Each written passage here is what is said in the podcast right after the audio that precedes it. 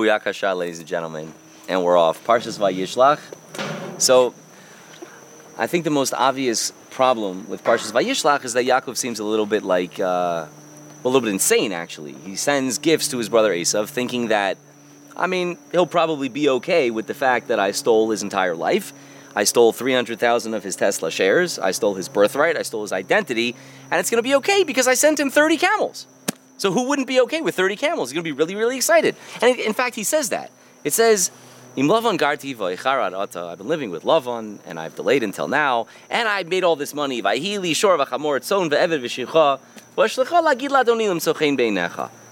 I'm sending this to you, not the gift, by the way. He hasn't gotten to the gift yet. I'm sending the information to you for you to know that I've been very successful, because I think that for some reason that's going to make you happy why would that make him happy? He hates you. I mean, if you told him, if he got a message from Aram Naharaim saying that like Yaakov died of diarrhea and rotted in hell, he would be very, very happy to hear that. Like that would be much more intuitive because he hates him. He hates him. The Medrash says, in fact, that when he comes, when he comes to see Yaakov, he goes, "I'm not going to kill him with a sword. No, no, no, no. I'm going to kill him with my teeth. I'm going to rip his head off with my teeth. I'm going to drink his blood." So like, he's Esav is very, very authentic in his hate towards Yaakov. And Yaakov, for some reason, thinks, yeah, he's gonna he's gonna be okay. Why? You can answer that. Answer away, brother. The answer is when he says in Lavan Garti, Mm-hmm. he was letting Esav know because when Esav came in to Yitzchak to get the blessing, Yitzchak said to him, if Yaakov, meaning the Jewish people, add or subtract from the Torah, you will be able to. Right. Vayakashir taridu for lo avarecha. So, so well, when he's getting the bracha, he says if they add or subtract from the Torah, you will be the one who will be victorious. To supplant. Whatever they do, they will be subservient to you. So it's going to make him happy to hear that Yaakov did not miss out on so any of Yaakov the Torah. was warning him, saying, "I didn't. Oh. I kept all the mitzvahs. Therefore, if you think Yes. that now you can be stronger than me, no, That's because I was." that's very nice, and there is in fact a medrash like that that Rashi cites. He says in Lavan Garti. This is the famous medrash that we all learned when we were in kindergarten. Garti is the same gematria as Taryag. So Lavan Garti, v'Taryag mitzvah shamarti. So you should know you better be very very careful because I kept all the mitzvahs when I was over there, except the fact that I married two sisters and except you know all the things that I didn't do. But we're going to say that I did do it. Um, but that's not the issue. Yaakov is for sure very, very afraid of Esav. That's clear because it says Vayira Yaakov me'od. Okay, he's not just like afraid; he's terrified, petrified, stupefied. The definition is very afraid. Very afraid, exactly. Vayira Yaakov me'od. He's very afraid. Rashi, what's your answer? Um, what's my answer to why Rashi says in Targum Shmarti? So hold up, you'll see. Now, when he says he's saying that I'm telling you this information because you're going to be happy with the information. That means that Yaakov thinks not because you're going to be intimidated by the information. You're going to be happy. It's going to find favor in your eyes. Why would it find favor in his eyes? It's bizarre.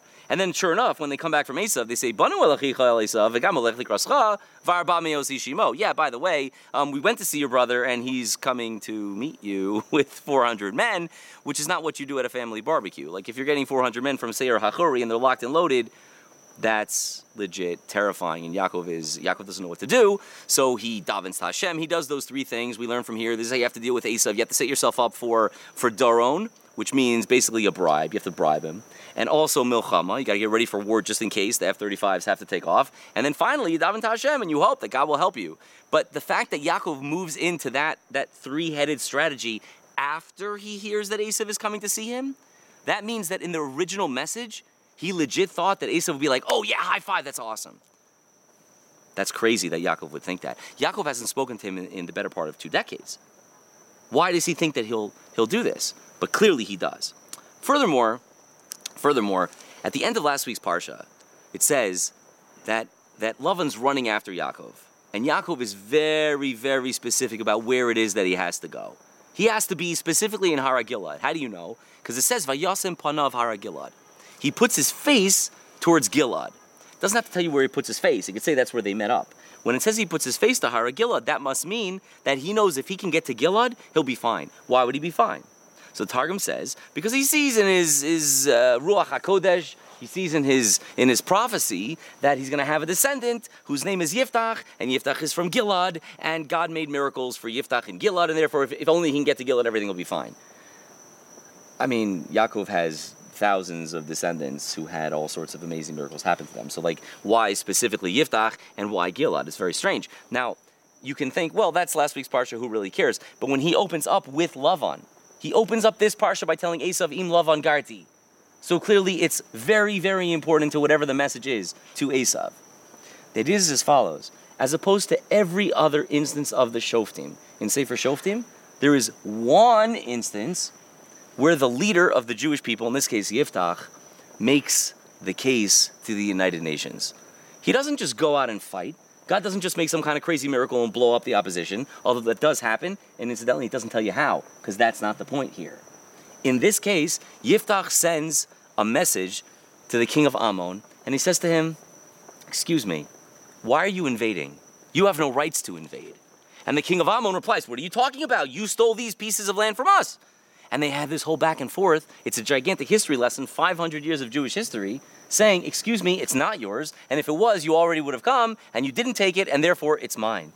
What you see from here, you see from here, is that what separates Yiftach from all of the other Shoftim is that here he has to prove his case in court. He needs the other side to hear his taina and to say, you know what? You're right. You're right. Not because you're stronger, not because I can't beat you, not because God is on your side, but you're right because you're actually right. That's what Yaakov had to do with Lavan. You see, every one of these little interludes that Yaakov has first with, with his father, and then with his brother, and then with his uncle, and then again with his brother, and then with the angel, each one is distinct. Each one is another checkbox that Yaakov has to, has to add to his repertoire. So with, with Lavan, it's not about being stronger, it's about being right. And with Lavan, you can never win. Literally, you can never win. So Yaakov knows if I can get there to Hara Gilad, then he and I can have it out. And what am I going to do? I'm going to put everything on the floor and say, Show me. Show me where I screwed you. Show me. Because as far as I'm concerned, I've been right for 20 years. You have gone out of your way as best you can to destroy all of my money. Tell me what belongs to you. And, and then Lavan has to sign off. And in fact, Exactly, and in fact, he does not. Exactly. So he's all mine. he's all mine. So win in court. he doesn't win. He gets Lavan to sign off that he can go, but he never gets Lavan to say, "Oh, you're absolutely right. I've been screwing you for 20 years." So then he's not checking that box. That's he's not getting that. He got Lavan to say you can go. And that's good enough. And that's good enough. What he doesn't get from him, what he never gets from Lavan, is an admission that Lavan has been like the most horrible, horrible person. You changed the deal ten times. Lavan never admits to changing the deal ten times. He never admits to it. Like you say, he goes, ah. When Yaakov says, show me what's yours, show me what's yours and take it. Show me what I stole from you. And you know what Lavan says? He goes, what are you talking about? Everything's mine. All I see is mine. The boys are mine, the girls are mine, the food is mine, the money's mine. It's all mine. It's all mine because you made it after all from me, from my principle. But that's okay, we're gonna make a bris. We're gonna make a covenant. And they do. So he lets him go. He lets him go, but he doesn't ultimately say to Yaakov, You're absolutely right, and I and I did you wrong. He never admits to doing him wrong. Now, in fact, the Medrash says that right after they make the treaty, right after they make the treaty, Lavan stunks him immediately. How? He sends messengers to Esav. So before Yaakov's messengers can get to Esav, Lavan's messengers get to Esav. And what do Lavan's messengers say to Esav? Oh, Ezzy, my nephew Ezzy. We haven't spoken in such a long time. You know, your brother has been living with me for 20 years. You know what he did? He screwed me out of all my money. He took all of my entire flock. He stole my daughters, stole my grandchildren, and ran away. He's the same old Yaakov. Which means that when Yaakov's messengers get to Esav, who do they see sitting there in his throne room in the Red Keep? Lavan's guys! Lavan's guys are already there.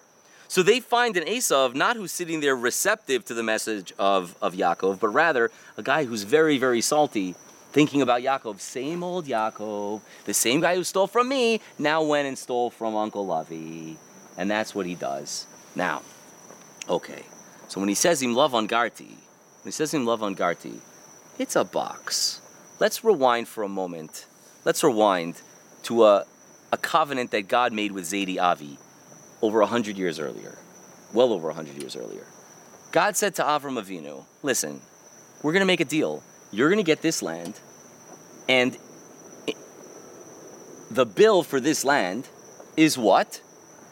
Egypt, Gullus, Gullus. There's a bill. You get Eretz Canaan. That's that's the whole deal, literally the whole deal of the Torah from the beginning of Bereshis to Le'enei Kol Yisrael. It's all about taking this plot of land, this little piece of strip of land in the Middle East, and giving it to this specific people. That's the whole game. And the bill that you're going to pay for that is a repeated, a repeated exile. You're going to get it the first time, and the second time, and the third time, and the fourth time. In fact, the Medrash associates when when Yaakov sends the naglot. He says, "V'reva tachsimu vein eder." You're going to put little uh, stoppages in between each one of these, each one of these. Uh, how would you say naglot? Like caravans, caravans. So it says he tells Vayitzav gamat hasheni, gamat hashlishi, gamat kol.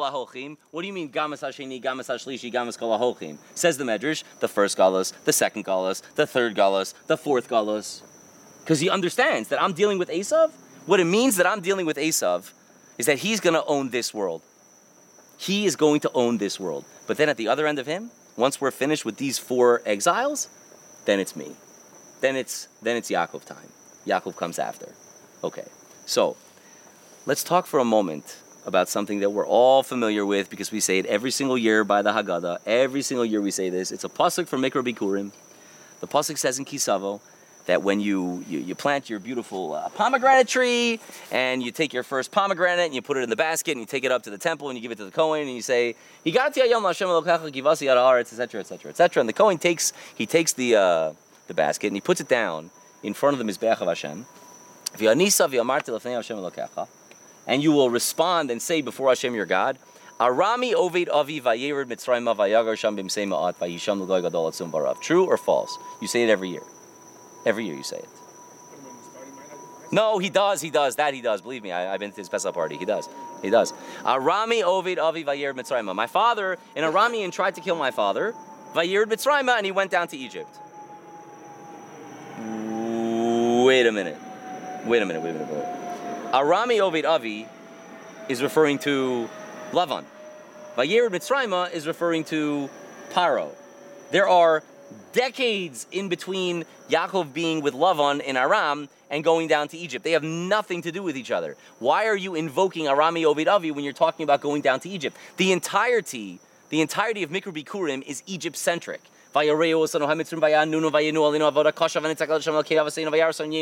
Etc. The whole thing is Egypt centric. What the heck are you doing talking about Arami Ovid Avi and Arami and tried to kill my father? What it means is that it's formulaic. It's not chronological and it's not historical, it's formulaic. Arami Ovid Avi Vayerid Mitzrayim is a theorem. In order to go down to Egypt, what you first have to do is deal with Lavan. So there are check boxes. So yeah, it's true. God promised Avraham. He goes, yeah, you're going to get this land, but there's a bill. There's Gullus. Before you can get to Gullus, before you can even go down there to Egypt, you know what you have to do? You're going to have to deal with Zaidi Lavan. You're going to have to be able to integrate Mirma into yourself. That's what you need. Once you get that, you can form a family. A family is what goes down to Egypt, not a nation. A nation doesn't go down to Egypt. A nation emerges from Egypt. So now listen again to the pasuk. Arami Ovid Avi Vayered Mitzrayma Vayagar Sham Ma'at. He lived there with a few people. Vayihi Sham L'goy Gadol Barav. And there he became a tremendous nation that was multitudinous. So it was there that you became the nation. But what you needed in terms of the ingredients of the DNA of the people to go there and to seed it, that had to first get through Lavan. So it's imperative. So when Yaakov says to Esav, Im Lavan Garti, he's not saying to him, or I should say, he's not merely saying to him, Oh, I'm such a big tzaddik, I kept all the mitzvahs. That's not as interesting. What he's saying is, I checked the box by Lavan, I dealt with it, I'm alive, I'm intact, and I'm here. That's what he's saying to him. Now, why would he think that Esav would be happy with that? Also, also, why, why do, how does sending gifts? He didn't send gifts yet. He only sends Oh, gifts. just- right, this this is is the the opener. the This gift. is the opener. He thinks he's going to be fine. He hasn't come up with the idea to send gifts yet. When they come back and they're like, "Banu alachicha leisa v'gam alechik raschav arba mel shimo," he's like, "Oh my gosh!" And now he goes into like into you know triple threat mode with the gifts and with the and with the preparation for war and with the and with the davening. Yeah, take me back. Take me back. So my, my, my only question is is that you were focusing for a moment before you connected very nicely Lavan love on Garti and, and Yeah. Yaakov was on each other. But before that you were dealing with Yaakov and Yaakov with the with the uh, with the messengers of Lavan. Yeah. Now look, uh, Esav and Yaakov were twins, right? Yaakov lifted the rock from the three shepherds. come. Yeah, strong a dude. guy. Strong and dude. and just like Yaakov was an intellectual, you have to assume that he didn't only have the same similar strength of Esav. Esav wasn't an idiot either. No. Probably take it right. So he knows who his uncle is. Yeah. And he knows what his uncle's disposition is like. So why all of a sudden, oh, I get messages from Uncle Lovey, as you call him. oh yeah, I'm sure he, everything he's telling me is the truth. He's got to be like, there's an angle here, Tell me So he something. Tell me something. unless he Who just is- wanted to. Lavan is the world's greatest manipulator. The greatest manipulator. If he's going to drop something to Esav, do you think he's going to. What's that? With Eliezer. Oh, I, I think not that way. In fact, I think that, that Lavan would have won, and that's why Eliezer was so adamant that he had to leave immediately.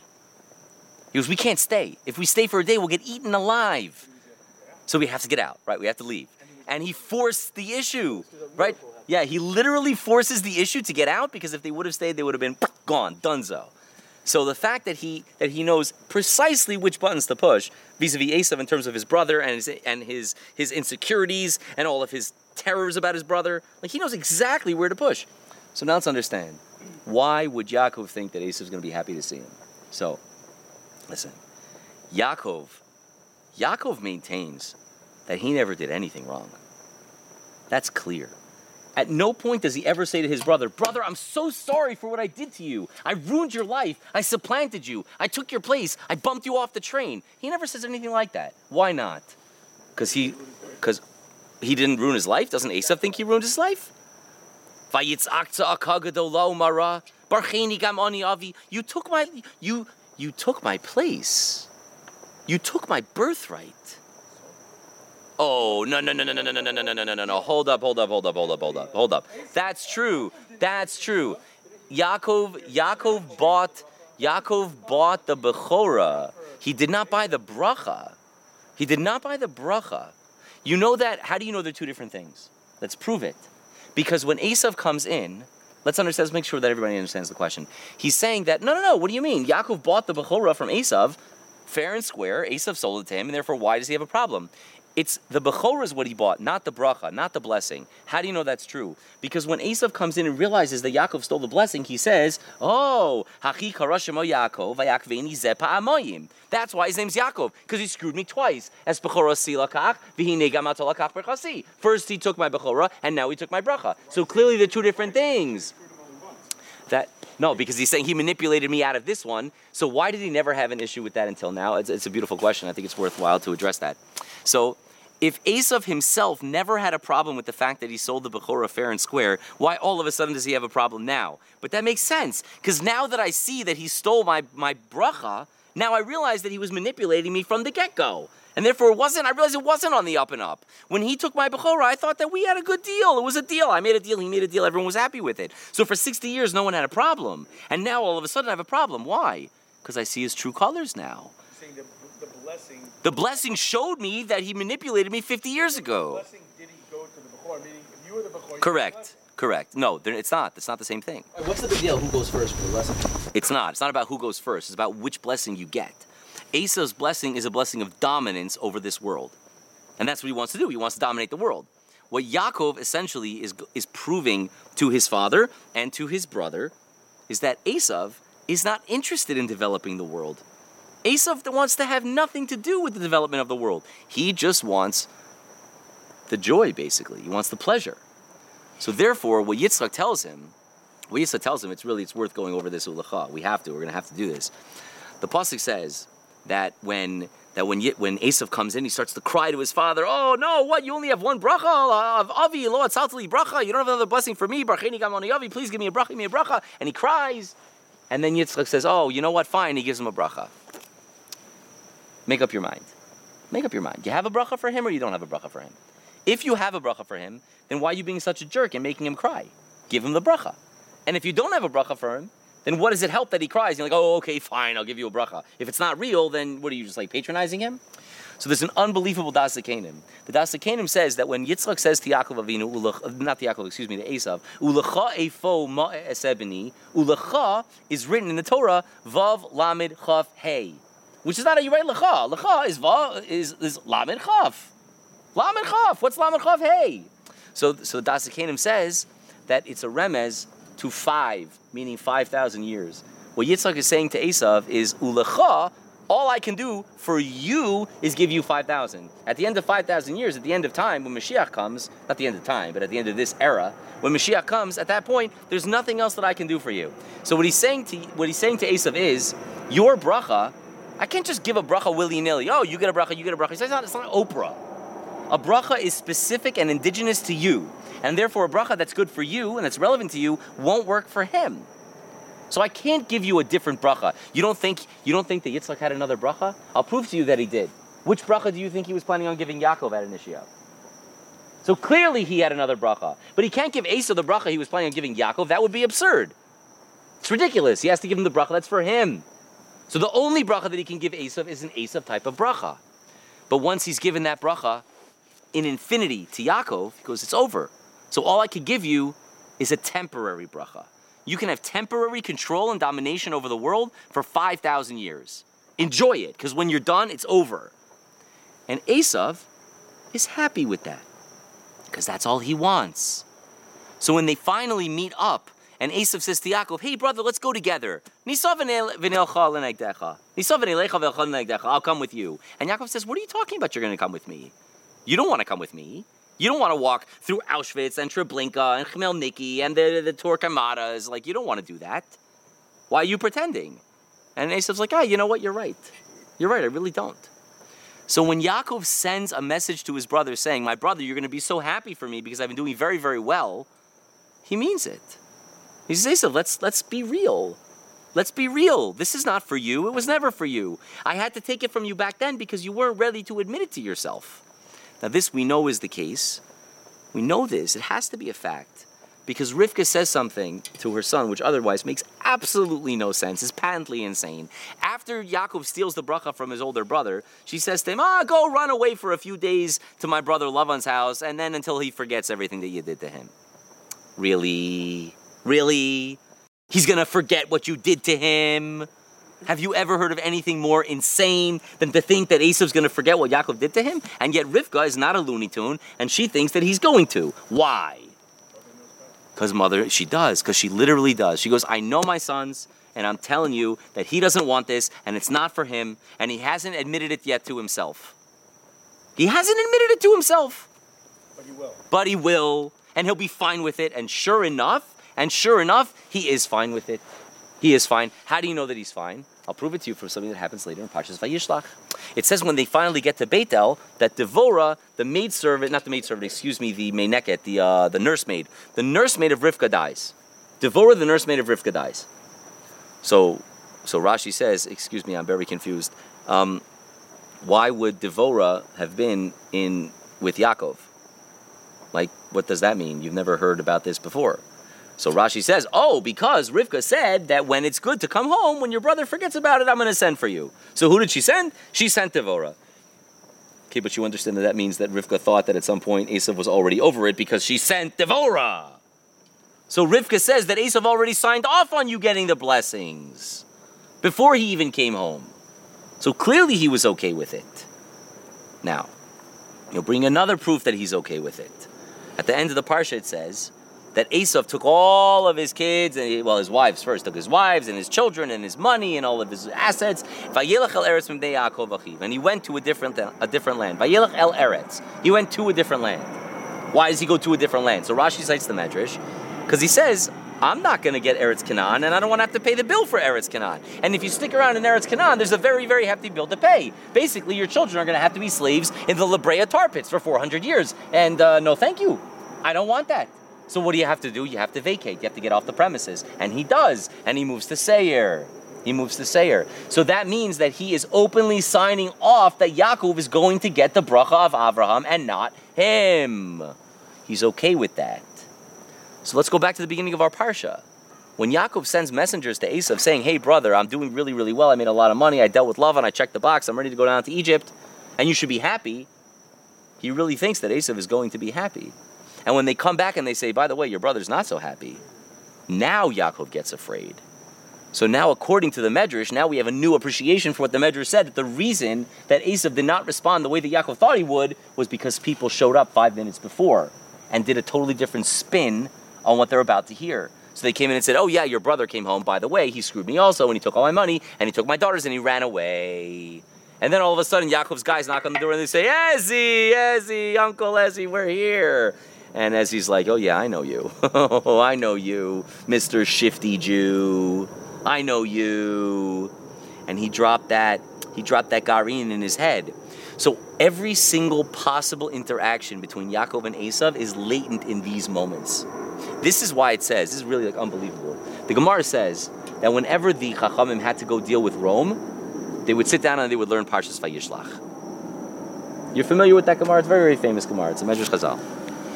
So Rebbe, Rabbi Yehuda Hanasi, in fact, it says one time, this is great, it's great imagery. It says one time he was supposed to go and he didn't read Parshas Vayishlach, and by the time he got to Akko, they had stolen his horse. it's like they stole his horse out from under him. So tell me something. You're telling me that Tanaim, Tanaim, from the time of the Beis HaMikdash, and and slightly after the second the, the, second temple time, before they had to deal with Rome, they sat down and read Parshas Vayishlach. Why can't they go to the third grade in Yeshiva Elementary School and ask the Vayishlach Yaakov Malachim Lefanav Elazada? Really, You're telling me that like the Tanoim have to do this? Why? Because it's not about knowing how many how many different types of uh, of animals he sent to Esav. It's learning how to deal with Esav. Every possible different connotation of Esav is here. And that's why at the end of the Parsha, the end of Parshas Vayishlach, it gives you all the toldos of Esav. Everyone has this question. Like, why do I need to know? Aluf time, Taimon, Aluf Yaseis, Aluf Alibamba, Aluf, Aluf Kanaz. Who cares? Who cares? Those names are not only names, it's telling you all the different manifestations of Esav that you're going to have to deal with. So if he's acting if he's acting with you this way, you're going to have to pivot that way. And if he's acting that way, you have to pivot this way. So every single time they would go and they would re reimagine, re-understand, re re-masticate the parsha to understand how you're going to deal with Esav. That's the idea. So it's did he kiss him or did he bite him? Did he love him or did he hate him? And the answer is yes, yes, because all of those emotions are there when he sees his brother. He feels both of those things. It's all there at the same time, simultaneously. So Yaakov says to him when they finally meet up, he says, "Brother." If you want the blessing, take it. Kach nas berchasi. Kach nas berchasi. The ArtScroll translates that as take my tribute, and he's talking about the, the gift. Animals. Right, yeah, shkoyach, right? Can you imagine? You imagine a, a, a, a, more horrific Freudian slip saying days of Kachnas Berchasi to mean the Lamborghini that I just sent you? Obviously, when you say to him Kachnas Berchasi, you mean take my bracha. Of course, that's what you mean. Because that's exactly what Yaakov means. Yaakov is saying to Esau, listen, brother, if you want this, I only took it. I only took it because I thought you weren't interested in it. And it was clear to mom that you didn't want to have anything to do with this. But if you do, then by all means, I'll step aside and, and I'll take my role. I'll be Yaakov, you'll be Esav, and together we will be the entity that is called Yisrael. What, and, does that, what does that look like? I was curious, like, what is that other bracha for Yaakov, and what did, like, Yaakov hope that Esav was going to exemplify or, or exercise yeah. his potential. Oh man, that's awesome. That's awesome. Okay, so that might have worked if Dina wasn't hidden, which is part of the whole. That's correct. That's correct. So, so like this, Esav, Esav, according to the Gemara in Avodah Zarah, the Gemara in the beginning of Avodah Zarah says that Allah Subhanahu Baruch is going to get all of the different nations together so that they can come and get the schar. They can come and get merit and reward for whatever that, whatever it is that they, that they did in this world.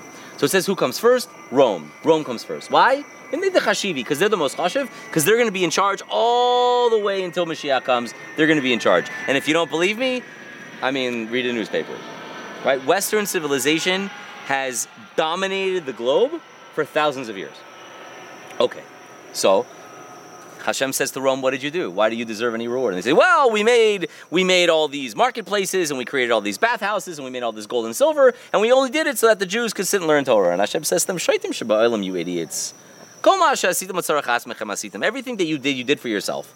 Takantem, takantem shvakim lahoshibem zonos. You made you made uh, marketplaces so you could put hordes in them. Merchatzos la'adin behem and you made spas so that you could uh, adorn yourselves. Kesef izav shalihu, and the money is mine. Liya kesef liyazav numashem, and he throws them out. Okay. Well, it just so happens, it just so happens that in this week's parsha, after Yaakov deals with Esav, he goes to a city called Shem, and it says that, it says that when he gets to Shechem, vayichanes pnei ha'ir he encamps outside the city. And the Gemara says, what does it mean that he encamped outside the city? So there's a three-way machlokas. Says the Gemara, matbeya tikkun lehem. He established coinage for them. Or merchatzos tikkun lehem. He created bathhouses for them. Shvakim tikkun lehem. He created markets for them. Do you see what it has in co- what it has in common? Yaakov, when he gets to Shem, does exactly the things that Esav claims he did to develop the world. Why? Because right now you're saying that Yaakov is playing the part that is Esav. So if he's playing the part that is Esav, what do you think he does? He develops the world. How does he develop the world? Merchatzos, tikkun lehem, shvakim, tikkun lehem, and uh, matbeya, tikkun lehem. You develop the world through creating rockets and satellites and submarines and infrared and cables, and this is development of the world. That's Esav's role. The thing is, Esav isn't interested in developing it to develop it. He's only interested in what he can get out of it. He's interested in having in having in having shvakim, in having marketplaces, so that he can have zonos and he can have merchatzos, so that he can be la'adin by matzmam. It's not because he wants to figure out a way to up the world's ante. That's not what that's not what drives him. That's what drives Yaakov. So that's the difference between someone who develops the world because he wants to develop it, and someone who develops it because he wants to get something out of it. So the first five thousand years is Esav, and then afterwards it's Yaakov. What's that? How does developing Shem show that aspect of Yaakov? The Vayichan says he did the same three things that Esav does. Right, but I'm saying you're saying that Esav does it for one reason, Yaakov does it for another. Right. But there's no subsequent proof that what Yaakov did in Shem then became the outcome that you're not. It didn't. It didn't work, in fact. But it just shows that because th- there's a disconnect between Yaakov and his kids. So let's talk about that right now. Let's talk about that right now. Before he runs into Esav, there's someone that he has to get past, and that, of course, is Sarosh Esav. That's the the angel man. So Yaakov, Vayivasar Yaakov Levado. Yaakov remains by himself. And he wrestles with this guy up until uh, the sun rises. He wrestles with this dude. Vayar Kilo Yacholo. And the man sees that he can't beat him. So he, he hits him in the thigh. And Yaakov's thigh gets disconnected when he when he fights with the angel. Ask you a very very simple question. You know, it's a little bit baffling, frankly, that people don't ask that question. It's an obvious question. He saw he couldn't beat him, and therefore he hit him in the thigh. Do you see the problem? You don't see the problem? It's not a very strategic area to. It's just by When would you hit him? You hit him when you see you can't beat him? When do you hit him? When do you strike your opponent? When you're still trying to beat him. Of course, when you're trying to beat him. You bring everything that you possibly can to bear in the war. You hit him and you hit him and you hit him and you hit him and you hit him and you try to you try to knock him down. You see if you can win. What's Vayar Kilo Yacholo Vayiga When he saw he couldn't beat him, that's when he hits to him. beat him, he's trying to leave a message. It must be. It must be. So it must be that whatever the angel is doing by hitting Yaakov over there has nothing to do with winning because he's already seen that he cannot win. So what's the pshat? Pshat's like this. We see all throughout Bereshis, Pasuk says, Pasuk says, that the children of Yaakov are known as Yotzei Yerecho, those who exited his thigh. They came out of his thigh. When it says Vayar Kilo Yacholo Vayiga B'Kaf Yerecho, he saw that he couldn't beat him, so he hits him in the thigh. What that means is he can't be Yaakov, but Yaakov's children are vulnerable. He can be Yaakov's kids, so he hits him in the children. There's a deficiency in Yaakov's children. Why is there a deficiency in Yaakov's children? Because Yaakov. No, and I'll tell you why it's not a euphemism. That's a great question. We'll get to that in one moment. It means as follows. It means as follows. Yaakov, the reason that he can't beat Yaakov is because Yaakov is a perfect Esav. Yaakov has has taken over the role of Esav in a perfect way. There's nothing deficient there. He can develop the world in all the ways that Esav was supposed to develop the world had he wanted to. So he's not vulnerable. But his kids are not. Yaakov's kids are unfortunately, let's just say not perfect. very, very heavily imperfect. And therefore, he hits the children in the, in the deficiencies. And that's why immediately after it says, Al kain lo yachlu b'nei Yisrael gid anasha. That's why the b'nei Yisrael do not eat the gid anasha. It's not a kosher issue. If it's a kosher issue, it shouldn't be in Sefer Bereshis. It should be at, at, at earliest in Parsha Shmini. There are no b'nei Yisrael yet. There is no Torah yet. The point is, it's a deficiency in the b'nei Yisrael themselves. And they recognize it as such. And therefore, they do not embody the role perfectly that Yaakov does. Yaakov embodies the role perfectly. The kids don't. They can't live up How could you have expectations all the kids are gonna embody, like be perfect? Isn't like that. Um, We, we do, in fact, have that expectation that, that the kids are perfect. Um, when we say that the kids are perfect, so let's take Michael's question for a moment. If are you saying that if the Torah wants to say that he that he hit him in the uh, he hit him in the in the kahonas, yeah?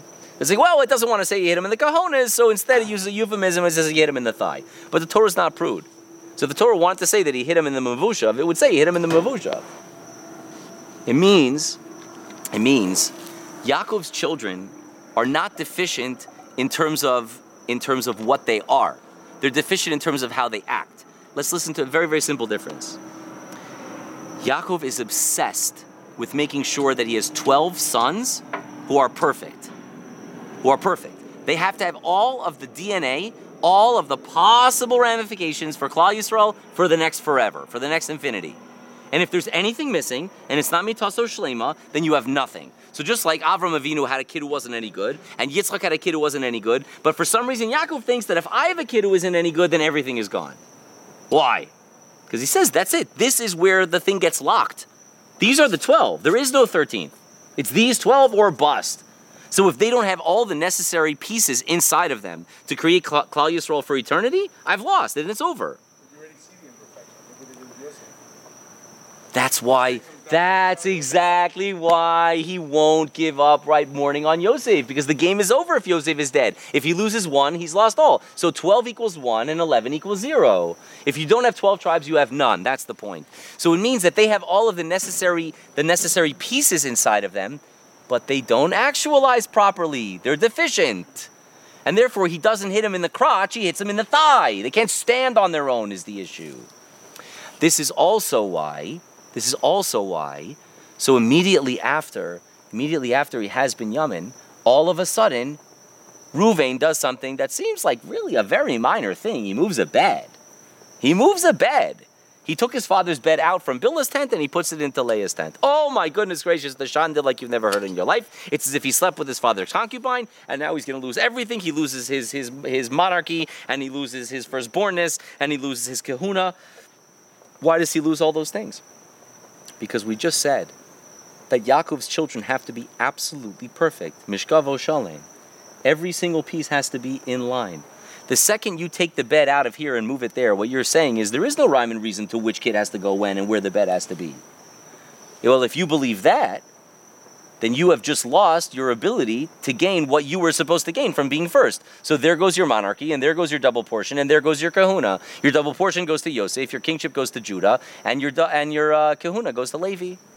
And we also see that when he's addressing bringing Binyamin back from the Mitzrayim, the difference of his ideas, of uh, his uh, strategy of getting Binyamin back, and Yehuda. And Ruvain's. Yes, he's Ruvain is very impetuous. Yeah. Ashnei Banai Thomas. So we're going to have to deal with that in Mitzvah and Parshas Miketz. Here's the bottom line in, in Parshas Vayishlach as we see even though we left out so very, very much. Basically, Yaakov seemingly stole a blessing from his older brother. You can't steal a blessing. And it's never, it's never, it was never about stealing a blessing. It was about Esav opting out from a role. It was supposed to be, every child has this question, why are there three fathers and four mothers, right? The, the asymmetry must have bothered you when you were a kid. Never? Never bothered you why there are three fathers and four mothers? Oh, four are the mothers and three are the fathers and two are the one is Hashem. Okay, so maybe that was maybe that was your answer, right? That was your. it drove me nuts. It drove me nuts. As someone who's like, I'm sure you would. I'm sure you would. I don't go to parties, you go to rebels. Uh, three and four, they're fighting over one. It's very weird. The idea is because it's not supposed to be three and four. It's supposed to be four and four. It's supposed to be Avram, Yitzchak, Esav, Yaakov, Sarah, Rivka, Leah, Rachel. No, but it, it, it ties right into what you said, because when Yaakov took over Esav's role, And now he needs to marry his wife. took over Esav's role as it goes to Leah. Claro que sí. Very good. Excellent. Excellent. So that means that Esav was supposed to be there, and he was supposed to have the wife, and he was supposed to have six tribes, and it would have been perfect, and it would have been symmetrical. But since he opts out, now Yaakov has to have a double role. And if he has to have a double role, now he's going to have to have double wives. And not only does he have to have double wives, he's going to have to have a double name. So in this week's parsha, he gets the other name. Who does he get the name from? So that means that he has to get everyone's sign off that he is who he says he is, because you can't steal the bracha. So first he needs his father to admit to it, which he does immediately when he says Gam Baruch. And then he needs Esav to sign off on it, and he needs Esav's angel to sign off on it, and then he needs God to sign off on it. So finally, after 20 years in Parshas Vayishlach, he can come face to face with the angel of Esav, and that's Vaye Avik, which means that they were an avuka, they were intertwined with each other. It doesn't mean they were having a wrestling match. I mean, it does and it doesn't. It means that they were literally intertwined to see which of us is a better manifestation of the concept of Esav. Vayar kilo yacholo. And he saw that he could not beat him. He is a better manifestation of me than I am. And therefore he's forced to sign off on it. And to say your name is not Yaakov, it's Israel. That's why he's the only father that gets two names. And you say, what are you talking about, Sprung? Avram got two names. First he was Avram, then he was Avraham. Yes and no. But Avram, you're not allowed to call him Avram anymore. He is Avraham. But Yaakov is still Yaakov, even though he's Yisrael. He's both. Why is he both? Because he's two figures. He's not one. He has to be two. This is why Esav comes at the very end and tries to get back into the Ma'aras HaMachpela. Because there still should theoretically be room for him. So the Parshas Vayishlach is all about Yaakov saying to his brother, Bro, we good? We good? And Esav says to him, We good. Achi yehi lecha asher lach.